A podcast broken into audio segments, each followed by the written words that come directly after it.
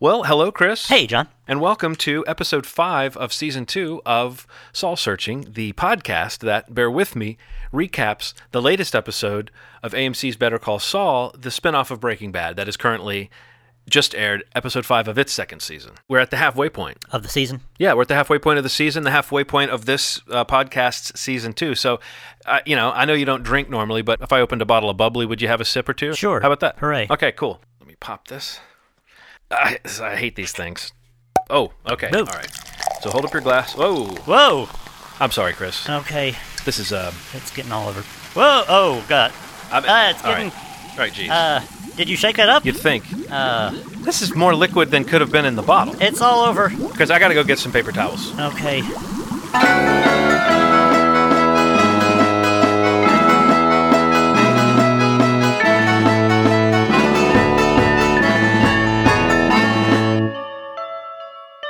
So we are talking about episode five of season two of Better Call Saul, which is called Rebecca, directed by John Shiban and written by Ann Cherkis. I felt like this was the most feminist episode of uh, Better Call Saul or or Breaking Bad, uh, all all put together.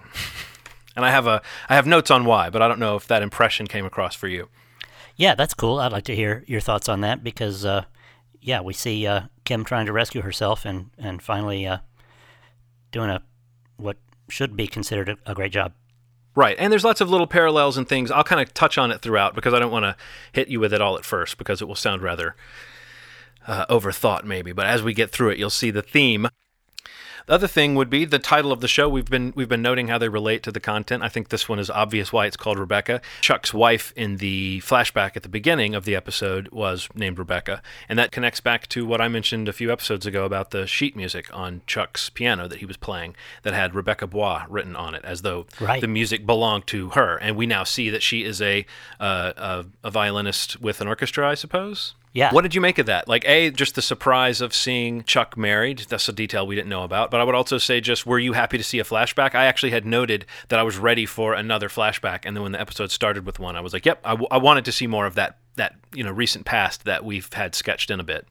Yeah, it was cool to see another step. It's like you can put all these flashbacks together and, and make a movie eventually uh, uh, all about the past. Uh, and to see when Jimmy first came to Albuquerque, and uh, it was cool. It made you wonder whatever happened to Rebecca. Did she, uh, did she divorce Chuck when he started getting uh, allergies to electricity, and it just got to be too crazy, or, or who knows what? Yeah, I was thinking about that, like what what happened to Rebecca, and and it seems like it has to have been something that went poorly for Chuck or something. You know, for her her to be gone because she seems like a very gentle, very sweet person. You know, it doesn't it. it Right. uh, and it seems like that you can see maybe the seeds of some kind of discord in this opening scene that I, I do want to talk about a little bit. But as far as that beginning of the episode, the way they signaled that it was the past was by having Chuck, you know, actually handling elect, you know, the the lamp, putting Right. the light bulb in Changing light bulbs. what I noticed about that, looking back after hearing all the, the lawyer jokes, was that the show began with a lawyer changing a light bulb. I don't I don't know if that was an intentional nod. It almost seems like it's impossible that it not be an intentional thing. Yeah, that's pretty good. That didn't even dawn on me until you said that. But uh, uh, and it, it turned out to only take one in in reality, not three. Right. So yeah, we see that Chuck's married. We see that he has this kind of attitude that he's preparing his wife for Jimmy coming over. Um, and that he's sort of preparing her for Jimmy to be kind of a bore or kind of obnoxious, and he's basically saying they need to have a, a signal. And I loved the reference to the Carol Burnett high sign. I know that you're a Carol Burnett fan like me, so I'm sure you appreciated that. Sure. Jimmy coming in and telling the lawyer jokes. Like, who did you identify with more in that scene? Did you feel like Jimmy or did you feel more like Chuck? No, definitely Chuck. We're we're following Chuck in that. To me, uh, although I would have liked to identify with Jimmy more. I think it, it's uh, maybe I just was not in love with the uh, lawyer jokes, but I I could see how you know he he charmed Rebecca and uh, and she found him to be a, a perfectly nice, charming guy. Uh, but yeah, that felt kind of unfortunate for Chuck because we know his struggles. And I guess he would want this person at least to not like Jimmy and not be charmed by him, you know? Right, right. Understand what's going on here. That this this guy really is not on the up and up. I think for me, it was seeing Jimmy from Chuck's point of view just a little bit more A, they weren't particularly funny lawyer jokes, and B, that is sort of an obnoxious thing to do in any scenario. And I don't know if I bought that this this cultured woman would be would fall for this or would think that it was charming, but I think maybe what Rebecca was responding to was this guy who was going to, you know, sort of lighten the mood and kind of puncture Chuck's bubble a little bit. But I don't know that I don't know that she saw it as doing any real harm. Right. He's a fun young man who's having fun, and uh, to her that seemed just fine. But I like how it kind of it, it references. It goes back to was this just Michael McKean's uh, idea that when they were kids, uh, Jimmy always made mom laugh and he never could, and that that was part of their uh, part of the friction between them. Uh, I can't remember where that came from, or if we heard that from a from a, a writer's theory or something. But anyway, that notion is out there, and it sort of plays back to that to say, here's here's Rebecca laughing at Jimmy, and then the ending of of uh, Chuck finally telling her a a lawyer joke, and I, I thought that was a great disconnect on that because what you would expect anytime you have a you know you're writing that scene, someone doesn't laugh at someone else's joke, you would just have a sort of a a dour expression or crickets, but much more realistic to just sort of go, oh, what? Um, oh, yeah, uh, you know, to like, oh, I wasn't paying attention. I wasn't ready for you to tell a joke. I didn't understand what you said. It was just a, a, a fire and a miss. To answer your previous question, I do think that came from Michael McKean, but I think traces of it popped up in the scene between Jimmy and Chuck last year where Chuck let Jimmy have it, some trace about their past. So I think there has to have been some collusion between the writers and Michael McKean or maybe they laid out some of those concepts. But I wouldn't I wouldn't be surprised if this year the writers are aware of Michael McKean's backstory he's created for the character and Right. they've added it in because this was a perfect distillation of that exact thing of Jimmy makes people laugh and Chuck can't and kind of wishes he could. Right. Like as successful as Chuck is, he's thinking about the one thing he can't do that Jimmy can do, you Right. know? Um, which again speaks to a certain amount of Chuck's uh, stick in the ass kind of ego being a problem for him. Um, but it also, when we're looking at things a little bit from Chuck's point of view, we have this Uh, little brother that comes over and mocks your profession and gets your wife kind of laughing at you. And then when Chuck goes to give the the high sign, he pulls on his earlobe. His wife just either doesn't notice it or just brushes past it. Right. But we'll get back to Chuck later. I want to talk about Chuck later when we get through some of the Kim stuff because I think what we find out about Jimmy later, or what Chuck tells Kim about Jimmy later, it really gives us much more backdrop for why Chuck already has this feeling about his brother, as far back as we've seen them interact. Yeah. I guess the next big character to talk about this episode is Kim, but I don't want to blow past this new development we have at uh, Davis & Main, which is Jimmy has a new sort of uh, I don't know a babysitter, as I think he even Yeah. refers to her in the episode, Erin, who we've seen in the background throughout the the season thus far Yeah. kind of she's she's had a line here or there, but now we see who she really is, and we see her as this sort of uh, I don't know, kind of a busybody, but really just kind of an efficient person who really knows the rules.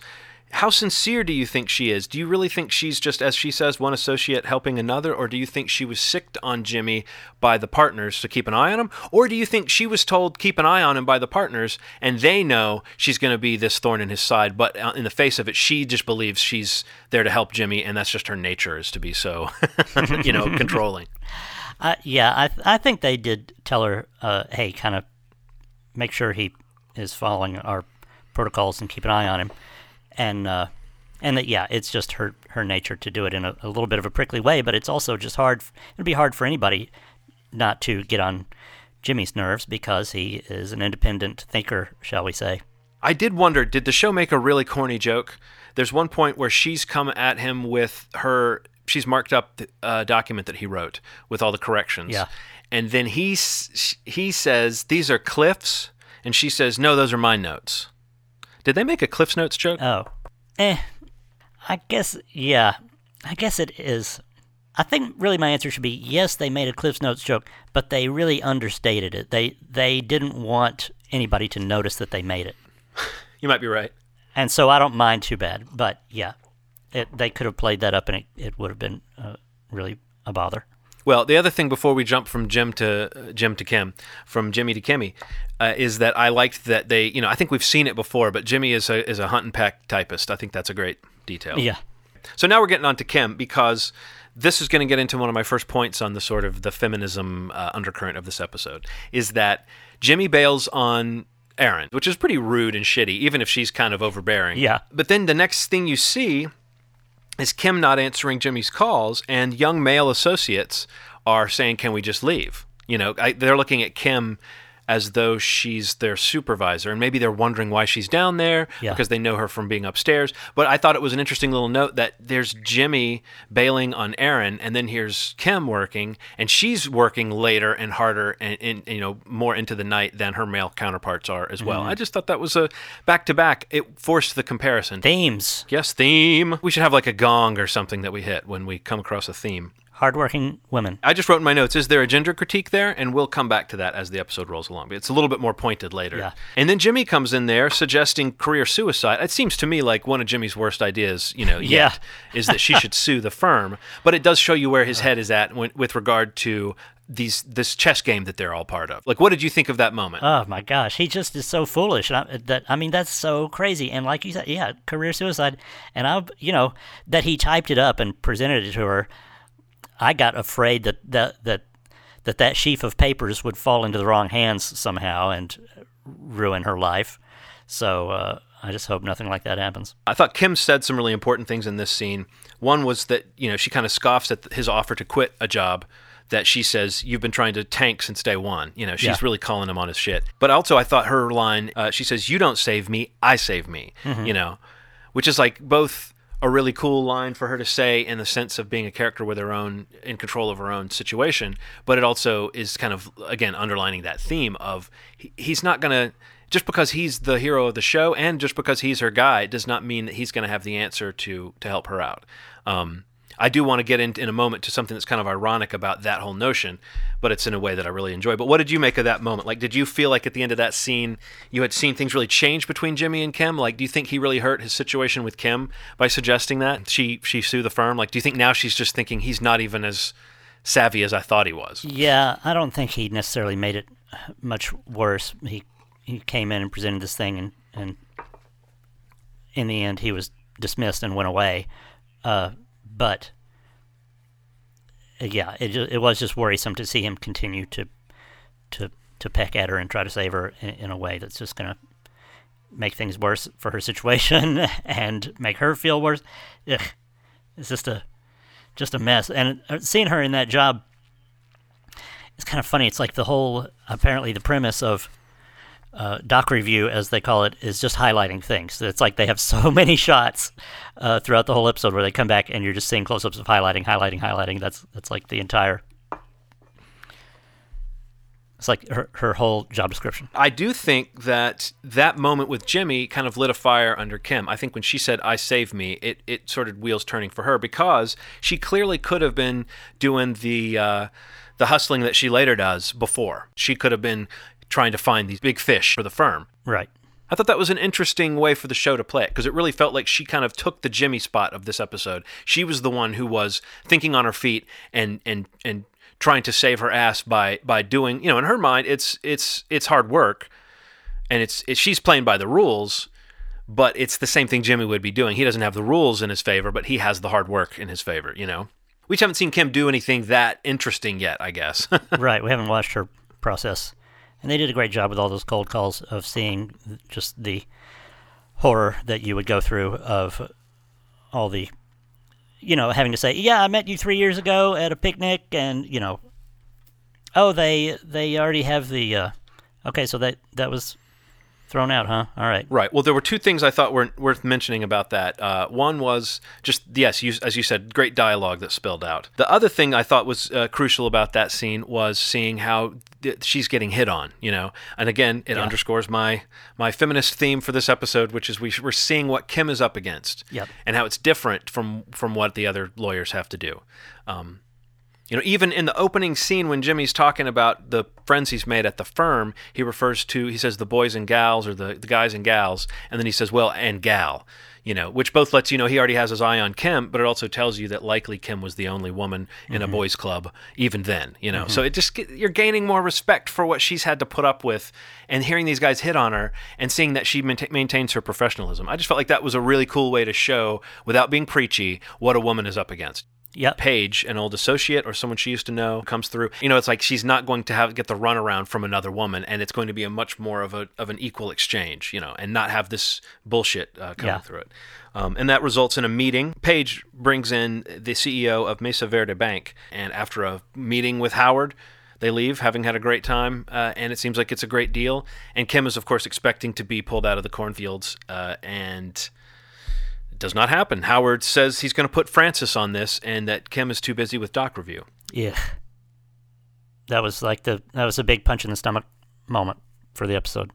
But, but what does that tell us about Howard? Because later Howard visits Chuck, and even though we see more about what Chuck's got on his mind with regards to Kim, we don't really see, like at the end of that scene, I'm seeing Chuck is someone who is looking at Kim on her own merits and actually doesn't want to see her punished. And who knows, maybe Chuck even has ringing in his ears Jimmy's uh, uh, pleas last time for please don't punish her for what I did. You know, maybe Chuck is seeing the light or he's always seen the light. Right. What's Howard's beef? I mean, uh, what are we going to find out? Because it seems like there's a story there, you know, as to why Howard uh, is is not as sympathetic to Kim as he seems like he should be. Yeah, I really was feeling like, gosh, why is he so hard on her?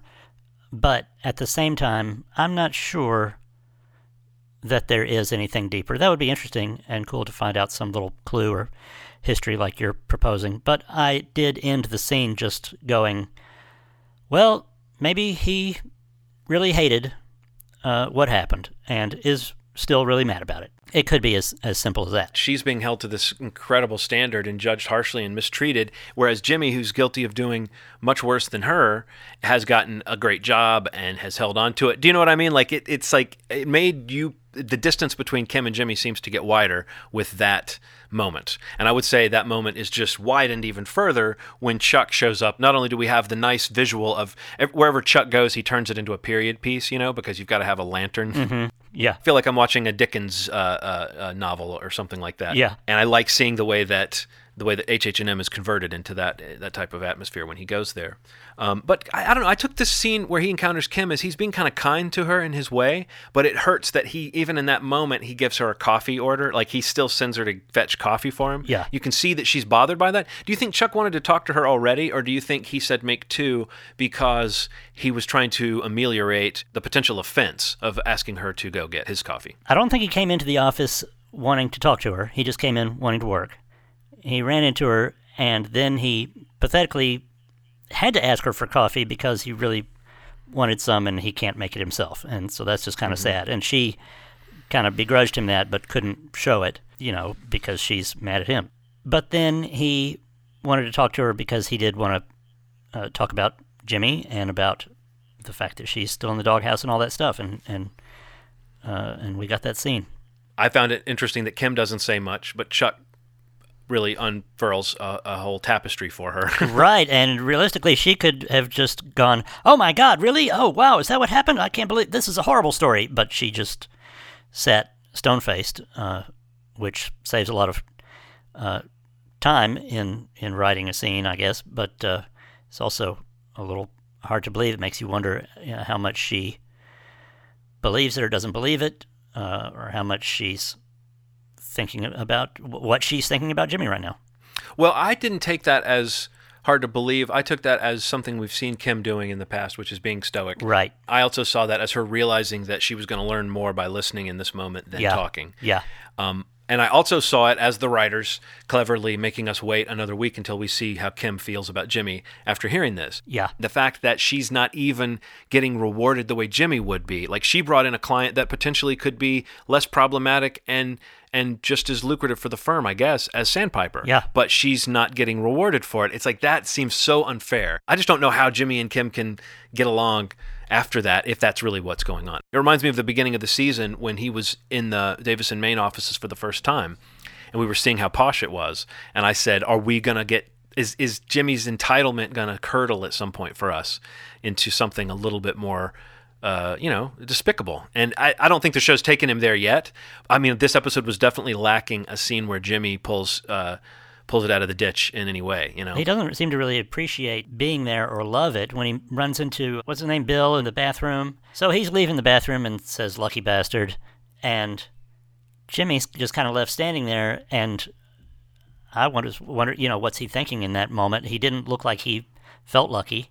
Uh, he, you know, was he just thinking, oh, if only you knew how I'm being followed around by Erin and uh, and I'm my job is on the line all the time, uh, or is he thinking, well, there, but for the grace of God, go I. I could be here getting vomited on. Well, did you notice that Jimmy had a, seemingly had a real interest in hearing how the guy was doing, and the guy just blew past to hear about Jimmy's job? Yeah. I think Jimmy's begun to internalize the very things we've been saying maybe for the past episode and a half. We started to see him thinking about the fact that he's in this great situation and he has done everything he can to screw it up and he's still there. You know, not just in comparison to Kim, but just in comparison to anybody that he should feel lucky and he doesn't. I I would be surprised if next week we don't see him kind of trying to either find something that matters to him or he's trying to find some way to rectify the situation with Kim. Right. Chuck is attacking Jimmy's integrity with the one person who kind of uh, believes in him or or loves him. And is that a move on Chuck's part to kind of corrupt Kim against Jimmy the way that Chuck must feel Jimmy has corrupted everything? From Chuck's point of view, it's more like letting someone know who needs to know uh, just a few more details about about the destructive person she's with. You know, he's saying, "Yep, you're in his wake, and this he does these things to everyone." And here's another example for you. You know, he's just uh, kind of giving her a, a warning that she could be in for in for worse. I'm really interested to see what they do with Kim now that they have kind of deepened her. You know. Yeah. Because they basically deepened her the same way they've deepened Mike in, in last season and this season by giving him a little bit more of a showcase. Mike wasn't in this episode much, but he definitely had a few pivotal uh, things occur. What did you think of Mike in this episode, and um, how did you like the big reveal at the end? Uh, it was fun. I enjoyed him as always. Uh, Jimmy said, "This is my grandpa," and I think Erin doesn't know whether he's joking or what, and they go on, and uh, mm-hmm. uh, that was really funny. And then, as they're driving away, did you catch that he was humming the theme from Rocky? Uh-huh. It was nice to see that little intersection between the characters, but otherwise, what we see is that Mike is dealing with the aftermath of his decision last time. So, I mean, it seems like the thing with, as far as Stacy and Kaylee, it's worked out. That things seem about as good as they've ever been there between him and his you know his daughter-in-law and, and his granddaughter. Yeah, well, he's giving them uh, a bunch of money, and so they can eat out instead of uh, cooking that night, and so on. But then, yeah, the big reveal at the end: Uncle Tio is here, and he can talk uh, because this is back before his stroke or whatever. So uh, cool to meet that character in that context. But yeah, this this is a crazy development. If you don't take this uh, five thousand dollars and go along with this plan, you're kind of you're like at war with a, a Mexican drug cartel, and you're just some guy. So, isn't he just gonna be like, oh boy, I think I have to go? I mean, unless he comes up with a crazy, elaborate plan, as as Mike sometimes does, uh, he might just go like, oh well. It was interesting to see that Mike has done oh, maybe too good a job in this situation of seeming like just a regular old guy. You know, yeah. Hector uh, knows that he's an ex-cop, which is not something that he was advertising. But I'm saying beyond that, he seems like a guy who can get kind of pushed around. Right. So it seems like he's kind of in the middle of a situation that I mean, really, I kept just thinking if he had just killed Tuco, he wouldn't be in the middle of the situation, or not in the same way. You know, it doesn't seem like it could so easily blow back on him if Tuco were dead. And if he was anonymous. So I feel like at the end of that episode, that lingering image of Mike to me was just a, it was just a an overhang from last time where we are saying was Mike maybe feeling a little bit like a chump for taking the beating and getting half the money. Um, and now I think he's got to be feeling like a chump because he's being offered 5K to now be in hot water with the law, even if he can maybe get a, a, lenient treatment from the cops or whatever. But still, it's a very, it's a much more complicated situation for Mike being involved with these people in any way. Yeah. Um, than it would have been. And I wonder if that's just, yeah, that's just confirming that maybe that would be enough to push Mike towards next time being more expedient. Uh, because he's seeing the the you know financially it didn't work out and now he's got more to deal with. Yeah. And he's on the radar of these these nuts, you know, these these violent criminals. Yeah.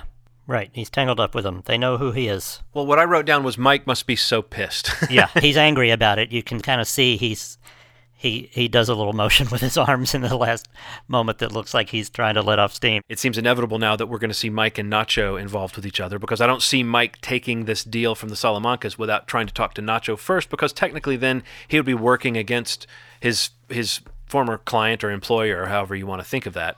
He just took 25k from Nacho to put Tuco away. If he then takes 5k to get his sentence reduced, I feel like that's going to cause problems for him no matter what he does, right. you know.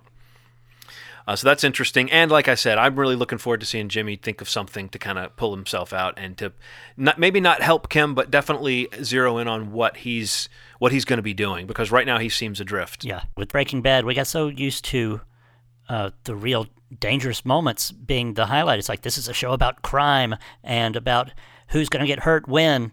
Uh, it's it's it's just natural that that's the most exciting part, and that's sort of already happened to me with this show too. Even though it's about a lawyer, there's enough stuff that goes on uh, that you feel some sense of danger.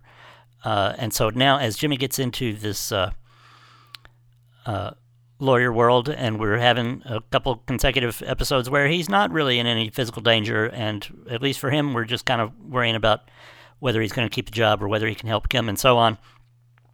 It's a lot closer to a normal uh, law show, and uh, it feels like if you do too much of that for too long, it's not uh, nearly as thrilling. Uh, but I can see it would be hard to keep, you know, the big thrills of danger constantly going. Uh, so, but you know, you just you always wonder how long uh, are they going to go without that? Is it gonna is it gonna start feeling dull before you come back into putting people in some real physical pinches? what they've been doing is balancing Jimmy's story with Mike's story in a way that puts you in touch with the criminal element and the, the world where people do end up dead. But it is true that no one has ended up dead, and that we haven't had like a character that we care about get uh, injured or killed in any way that that heightens the stakes for all the other characters. Yeah. So I would say that they've done a good job of staking out a tone that is separate from that kind of immediate threat of physical violence. But it is also true that there are tons of legal dramas on the air, and that somehow this show is still distinct from them. It would be workplace drama or something where it's like, oh, we're concentrating a lot on on whether someone's going to keep their job or whether their boss is happy or uh, whether they can uh, figure out the the loophole to jump through to to uh, stay in the job or you know whatever. Right. If those are the stakes, then yeah, it starts to get like, hmm, this show doesn't seem high stakes enough to be the kind of a feeling that we've had up to a certain point. Maybe it's fallen off. It could start to feel dull. So you have to be careful to keep some stakes of, you know, can you get the million dollars and go to the Bahamas or you know whatever it is. There's things going on that are significant because we've been following these characters in this in this style of storytelling where you see a lot of information and a lot of details and a lot of steps along the way. So I would say that what they've done thus far is set up the human drama behind the plot maybe once you have say Chuck and Jimmy's relationship explored. And at this point we've gotten We've seen the truth. We've seen Chuck's feelings about Jimmy. We know Jimmy's feelings about Chuck. I don't think they can keep reversing that and be interesting. At this point, there has to be some plot.